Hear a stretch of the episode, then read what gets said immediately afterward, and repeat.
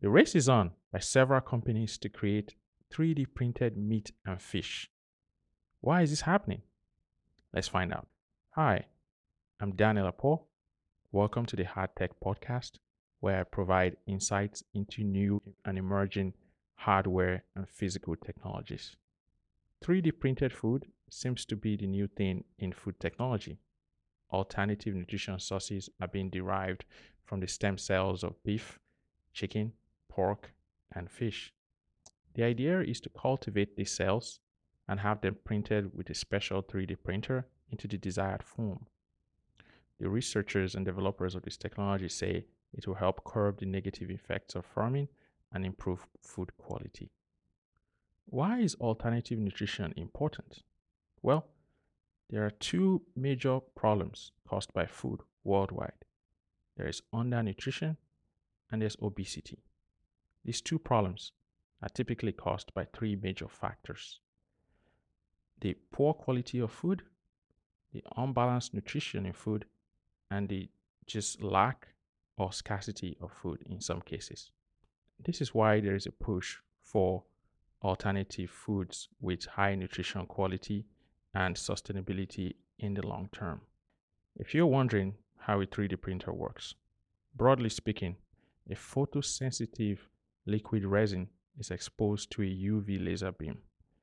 The laser beam hardens the liquid and forms it into the desired three dimensional shape, doing this layer by layer.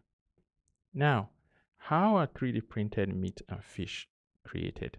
Well, scientists will take stem cells from the animals and then have them undergo a process called in vitro proliferation, in which the stem cells are allowed to multiply, interact, and then eventually separate into muscle and fat cells. These newly formed cells become the bio ink for the 3D printer. The 3D printer creates the meat of fish, and the meat of fish is placed in an incubator for several weeks in order to mature the same way it would inside an animal. And then it's ready for cooking. Let's talk about beef. As an example, researchers from Osaka University actually 3D printed Wagyu beef in late 2022. They say the process allows for high level customization and removes the need for animal slaughter. The beef is said to taste, look, and actually feel like real beef. Interestingly, 3D printed beef is now available in some restaurants around the world, in some cities like London, UK. How about fish? Well, two companies, Steakholder Foods and Umami Meats, have actually developed the 3D printing of fish fillet and hope to have this available by 2024 in Singapore. The process is similar to that of beef. Stem cells are taken out of grouper fish and cultivated and then spit out using a special 3D printer. The companies say that the fish has the same taste and flakiness of a sea caught fish. What's really interesting is this 3D printing of meat and fish has spread to luxury delicacies like caviar and foie gras, with companies in Israel and the United States racing to be first to market. Luxury delicacies might actually be the best way to create early adoption for 3D printed meat and fish, especially because it can be priced expensively and the price can definitely go down over time as the technology continues to develop. The 3D printing of meat and fish has a few advantages. It reduces the reliance on farming and the need for large amounts of fresh water and land in the process.